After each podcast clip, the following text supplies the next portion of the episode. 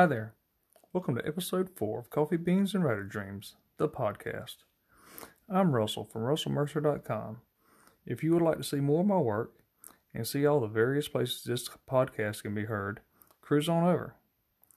There's a menu near the top of the page with links to get you where you need to go. Tonight I'm sharing a flash fiction story with you of only 100 words. I wrote this based on the photo prompt given for Friday Fictioneers this week so before we get to the story, you should probably know what the photo is.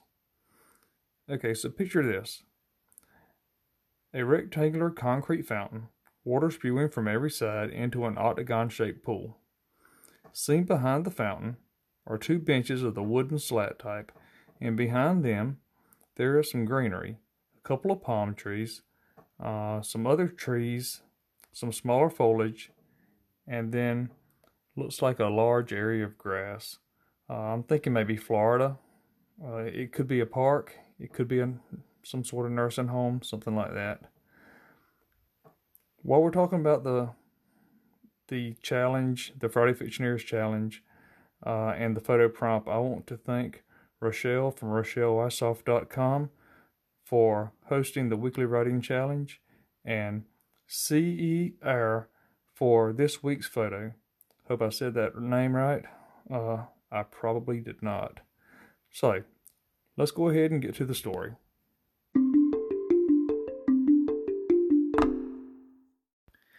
The title of tonight's story is Virus.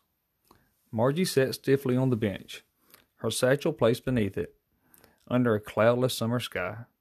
Sparrows splashed in the fountain directly in front of her, but her glazed eyes never saw them.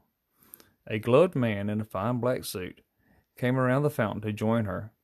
He took note of her eyes and bare hands. It took all of his considerable will not to pull away. Do you have it?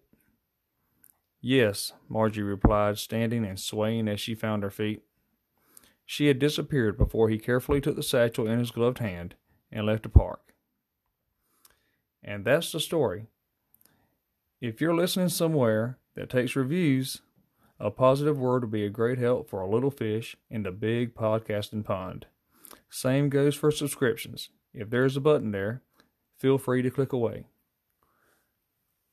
I can be reached at coffeebeanswriterdreams at gmail.com for comments and show ideas. Thanks for listening.